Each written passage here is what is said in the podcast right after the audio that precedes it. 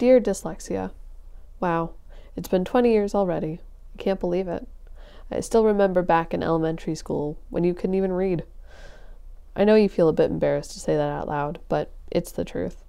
And I know you still remember the teachers that forced you to read out loud when they know you couldn't. The thought of that still hurts, even though that they have long forgotten who you are. The Sienna School.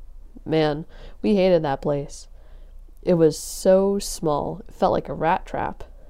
It's a private school for kids like you, and your parents thought it would be good for you. They thought you would finally learn how to read, and you did. But it was so hard for us. It was hard when you were trying to read in the library and got laughed at for having to sound out the words. You were so embarrassed you wanted to die. It was worse when your crush started to laugh with them. Oh, the tears you cried when you got home. That was probably as hard as it would ever be for us.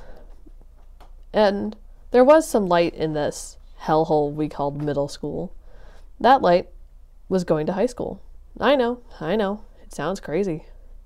Going to high school for most people is the worst part of their lives because of all the drama. But you were lucky. You found it.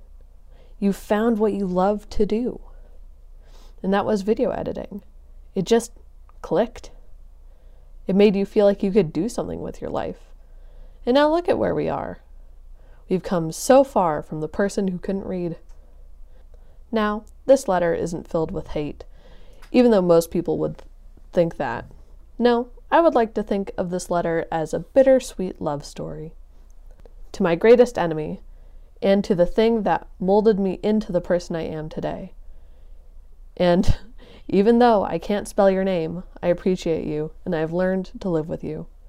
Love, your person, Juliet Marshall.